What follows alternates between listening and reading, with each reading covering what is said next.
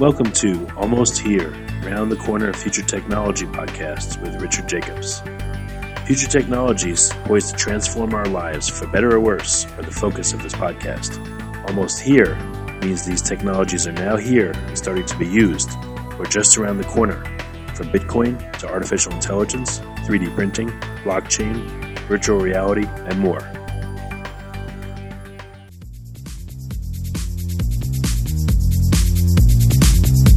Coming to Dallas, Texas, September 14th, 15th, and 16th, 2018, the Blockchain and Future Tech Expo. This is going to be a gigantic conference of over 5,000 people.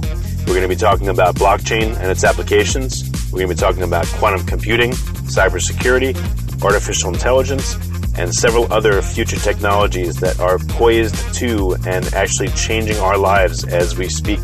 Here's why you should attend. As you may know, early adopters are the ones that investigated and profited from things like the gold rush in the 1800s, from the dot-com boom in the 1990s, from the internet boom in 2005, from the smartphone explosion in 2007, from the real estate boom that ended in 2008, and of course, from the Bitcoin boom that started in 2012. Early adopters act now. They don't wait till later. They go out west first, in their covered wagons. They find the biggest gold nuggets. If you consider yourself an early adopter and you want to find the biggest nuggets, then you owe it to yourself to attend this upcoming conference. Blockchain is going to affect how we control and store our medical data, how we send money around the world, how we bank, and more. But artificial intelligence, quantum computing, and cybersecurity will play a pivotal role in our lives as well. And that's why our next event, September 14th to the 16th at the Dallas Convention Center, is going to have not only 5,000 plus attendees, but will showcase blockchain, AI, cybersecurity, quantum computing, and more. You want to get in on the coming gold rush of future tech and opportunity as an early adopter. Don't be left out. To register, go to BFTExpo.com. That's Blockchain Future Tech Expo.com. Thank you. Hello, and welcome to the Future Tech Podcast. My name is Alan Thomas. I'm joined today by Michael Brett, CEO of QxBranch. How you doing, Michael? Great, thanks, Alan. Thanks very much for having me. Oh yeah, it's great to have you here. So let's jump right into it. Tell us about QxBranch. Who are you guys? What do you guys do? Yeah, sure thing. So QxBranch is a data analytics and software company. We specialize in creating algorithms for advanced data analytics, so a lot of machine learning and predictive analytics type work in the finance, insurance, and technology sector.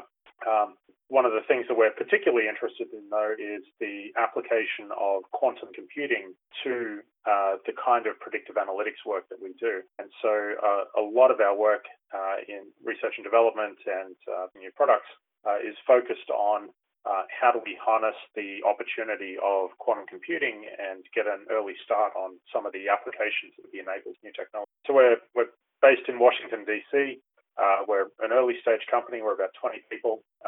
We've got a team here in DC, but also in Australia and UK working with our customers there. And let's talk about some of what some of those applications would be. What are some of the applications that could be used? Yeah, sure thing. So quantum computing is a rapidly emerging new technology. It's a new type of computational architecture that allows us to do some algorithms that just aren't feasible on a classical computer. So by using a different kind of mathematics, quantum mathematics, and then solving those equations very efficiently, there's the potential for us to accelerate some really interesting applications that would be intractable on classical machines. And you can kind of split the types of applications in different focus areas. Based on the time frame to their commercialization. There's a set of applications which require a very powerful, like large quantum computer that's at least 10 years away, probably more. And some of those applications are kind of the ones that get written about a little bit more in the media, like things like the particular algorithm that helps factor prime numbers, could be useful for breaking encryption and that kind of thing. But the scale of computer that would be required to run that algorithm is a long way off. What we're more interested in the short term is what we can do with a quantum computer that will be accessible in the next 3 to 5 years. And the term that's being used in the industry right now to describe it is the noisy intermediate stage quantum, and a set of applications that could run on these sort of noisy early stage useful. And they broadly fall into three categories. That's optimization problems, accelerating machine learning algorithms in the training phase in particular. And the third one is using a quantum computer to simulate quantum chemistry. And so looking at things like how molecular interaction unfolds using a quantum computer.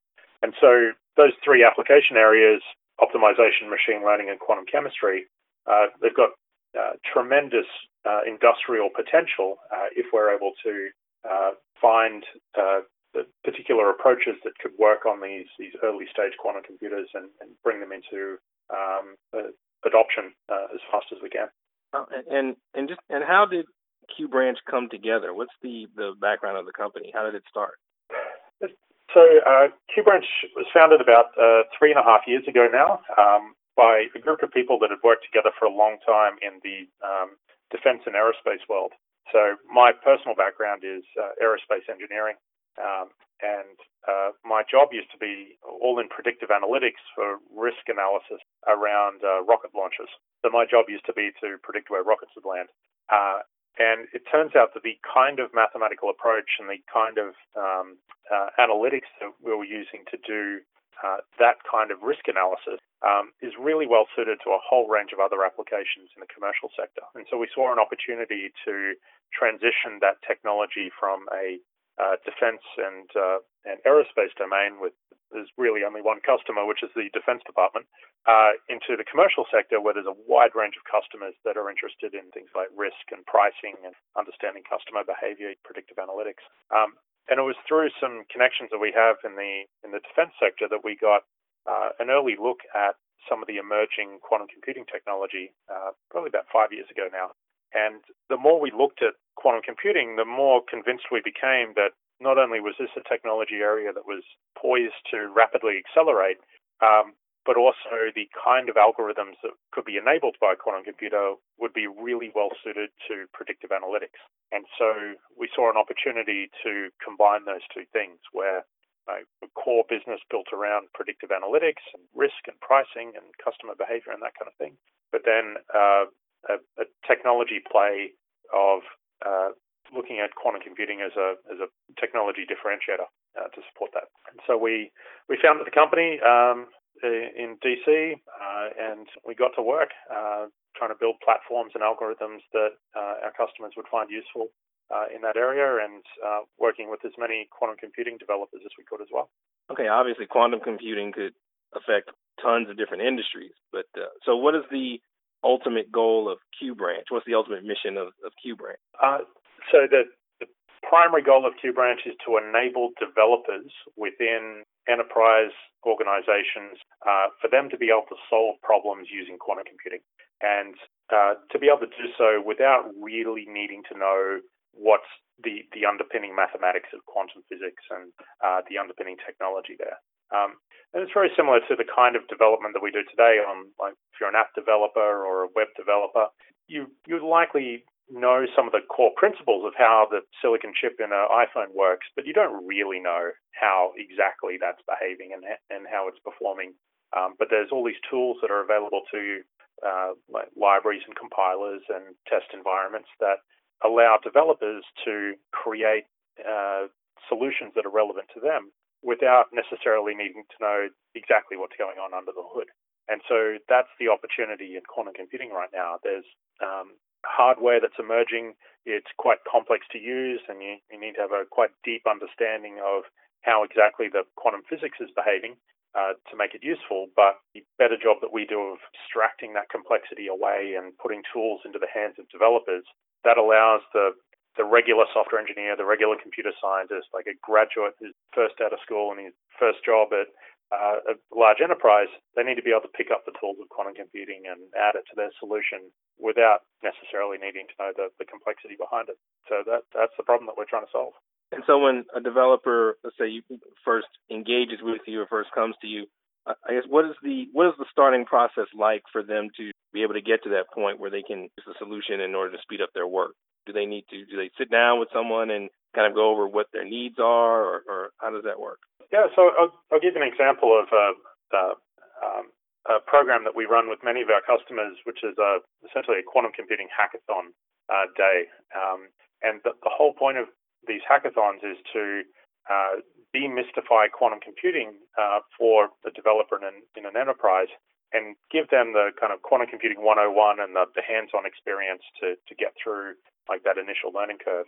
And so one of the things that we offer is hackathon package, where we will come into an enterprise, provide a sort of quantum computing training for 1 or 2 hours just to get the concepts across, the key points, and then a series of problems, sort of like Kaggle, where you've got like a data set or a particular challenge, and some of the information is provided, and developers have the opportunity to like put in place those concepts that we've taught and see the immediate response of that, and start to get like a feel for quantum computing and why it's different and how to think quantum, which is a bit of a leap in itself. And by the end of the day, developers walk out of these hackathons having solved 5 or 6 applications themselves, and can go home feeling like that they've, certainly not mastered quantum computing. That would take a lifetime, but have broken through that first barrier and like demystifying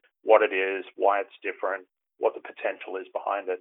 And then can start to get creative about how they might be able to apply it to their work. So it sounds like the hackathons are a great way to kind of give developers a taste of the type of line of thinking they need to develop in order to get the most out of quantum computing. It kind of gives them a taste for it. Yeah, that's exactly right. It's just to whet the appetite, and spend a little bit of time getting through the kind of language barrier and conceptual barrier of quantum computing. Like it is a relatively steep learning curve.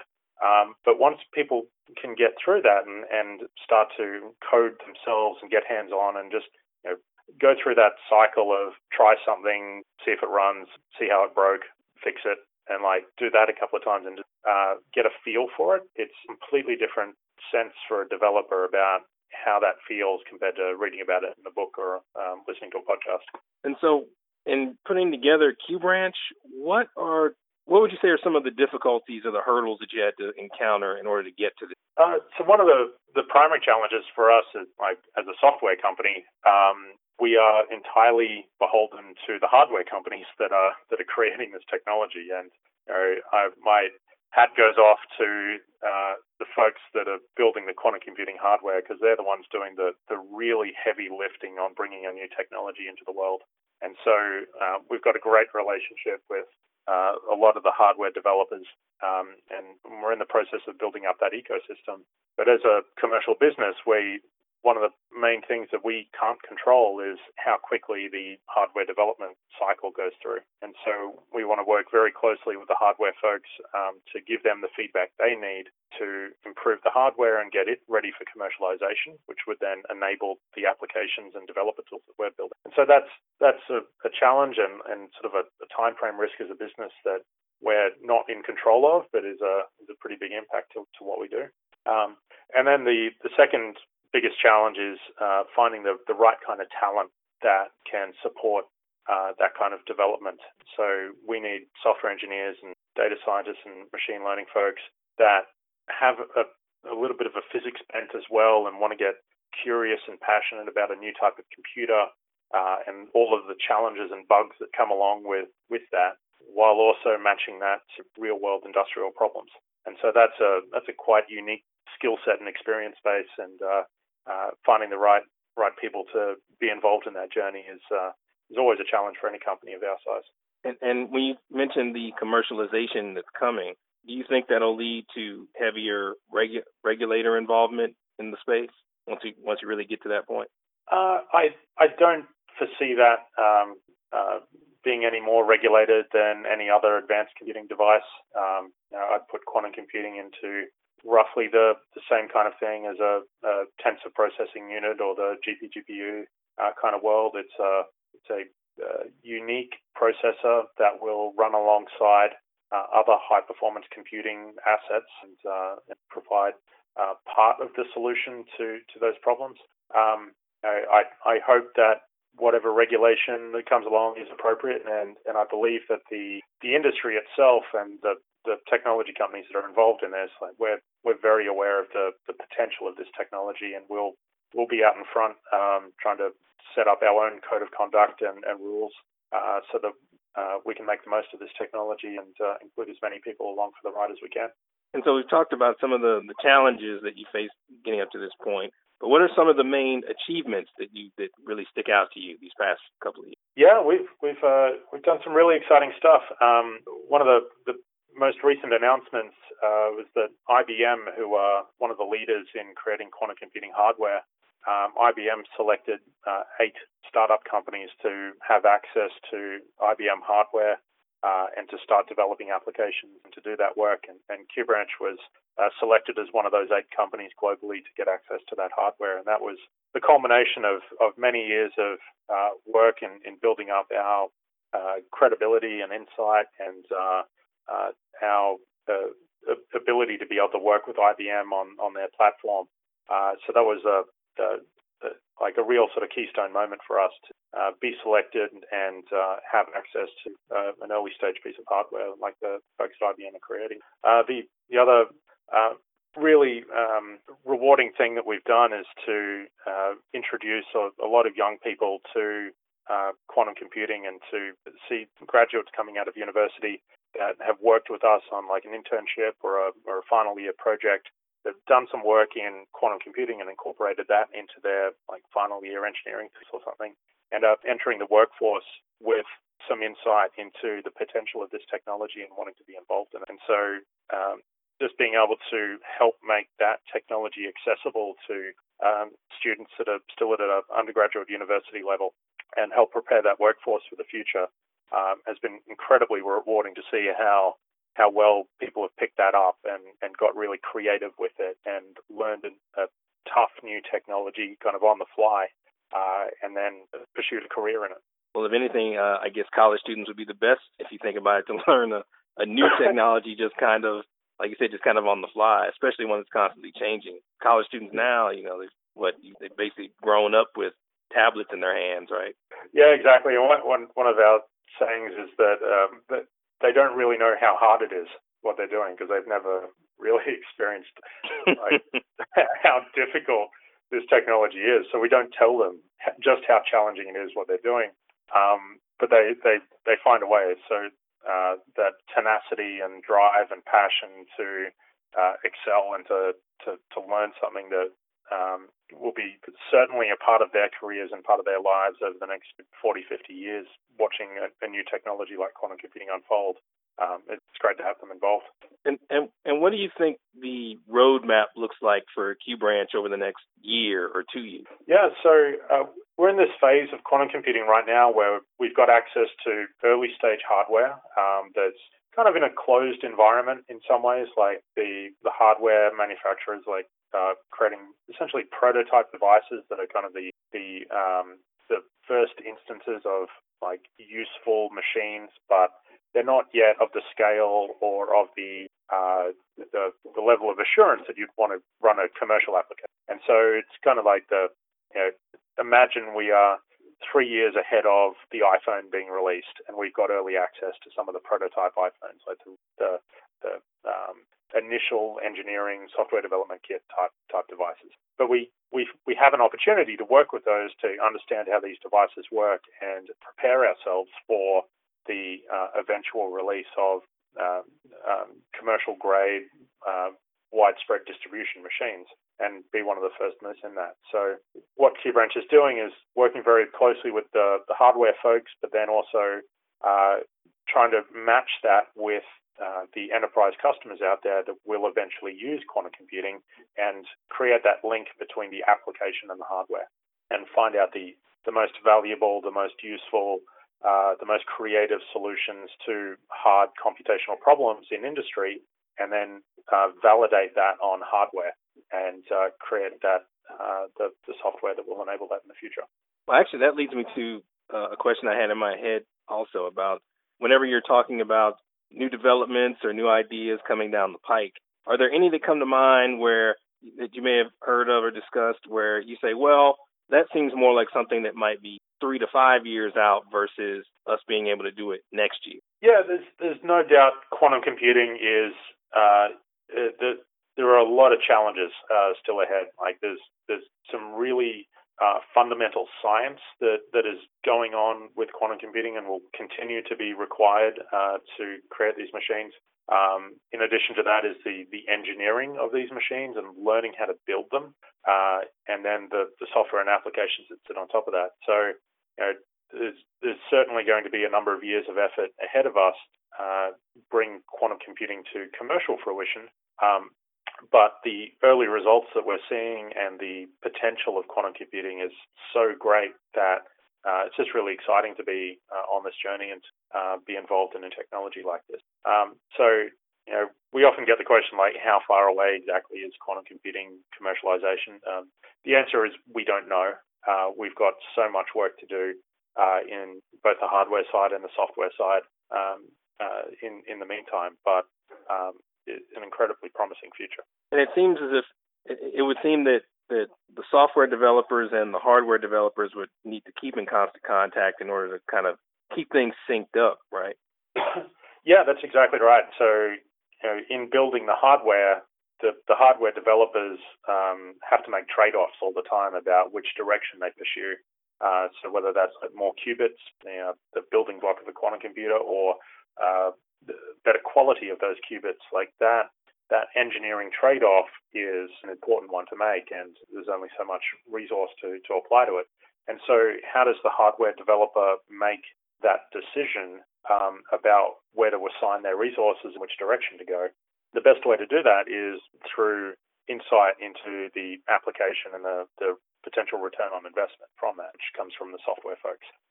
And so we're in that design loop right now with the hardware folks, where we're feeding back to them the applications that we're seeing and the potential in industry and where adoption might occur.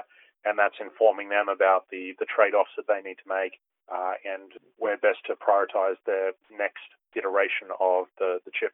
So with the back and forth that you guys have, that kind of it kind of dictates what direction the entire chip is going to go. Yeah, that's right. And there are multiple different hardware architectures and different ways of approaching it. We don't know which one is going to win out, or there's likely to be multiple winners, not just one winner in quantum computing. And there'll be different use cases for different machines, just depending on their features. And so getting in that feedback loop and getting that feedback loop as tight as we can is going to be so important to getting all of this technology into commercialization. And so what would be the big takeaway that you'd want our listeners to get from this interview, from talking about QxBranch? What would be some final thoughts? So I think the big takeaway is to know that quantum computing is coming. It's a real, tangible thing. You can today go to the IBM Quantum Experience and you can program a quantum computer yourself this afternoon. There's code online that you can play around with and run that on a piece of hardware. You can also start working through the developer cycle on tools like ours, some of the other products out there, to start to get creative about how quantum computing algorithms could be embedded in the kind of problems that you're solving at work or at home. And just start to build up your awareness of this technology and how it might have an impact on the kind of work you do. One way to think about this is imagine where GPUs were 5, 6, 7 years ago as a were a useful tool for doing 3D rendering for gaming and that kind of thing. But the real breakout for the technology was the processing side as that emerged as a new tool, and companies like NVIDIA made different developer kits available, and people started to think about how that technology could be embedded into their solutions. It's a very similar pathway for quantum computing. Wow, that's a pretty cool illustration there when you lay it out like that. And what's the best way for our listeners to get in contact with you and with QxBranch? Yeah, so just drop by our website, www.qxbranch.com. We're on Twitter, we're on LinkedIn. Come say hi. Okay, well, that's great. Well, thank you, Michael, for coming on the podcast and sharing your expertise and your time with us. Appreciate it. Thanks so much. My pleasure, Alan. Anytime. Coming to Dallas, Texas, September 14th, 15th, and 16th, 2018, the Blockchain and Future Tech Expo. This is going to be a gigantic conference of over 5,000 people. We're going to be talking about blockchain and its applications. We're going to be talking about quantum computing, cybersecurity, artificial intelligence, and several other future technologies that are poised to and actually changing our lives as we speak. Here's why you should attend. As you may know, early adopters are the ones that investigated and profited from things like the gold rush in the 1800s, from the dot-com boom in the 1990s, from the internet boom in 2005, from the smartphone explosion in 2007, from the real estate boom that ended in 2008, and of course, from the Bitcoin boom that started in 2012. Early adopters act now. They don't wait till later. They go out west first, in their covered wagons. They find the biggest gold nuggets. If you consider yourself an early adopter and you want to find the biggest nuggets, then you owe it to yourself to attend this upcoming conference. Blockchain is going to affect how we control and store our medical data, how we send money around the world, how we bank, and more. But artificial intelligence, quantum computing, and cybersecurity will play a pivotal role in our lives as well. And that's why our next event, September 14th to the 16th at the Dallas Convention Center, is going to have not only 5,000 plus attendees, but we'll showcase blockchain, AI, cybersecurity, quantum computing, and more. You want to get in on the coming gold rush of future tech and opportunity as an early adopter. Don't be left out. To register, go to BFTExpo.com. That's Blockchain Future Tech Expo.com. Thank you. You have been listening to Almost Here, Around the Corner Future Technology Podcast with Richard Jacobs. Subscribe to this podcast, post a review, to discover more future technologies that are poised to transform our lives for better or worse, such as Bitcoin, artificial intelligence, 3D printing, blockchain, virtual reality, and more.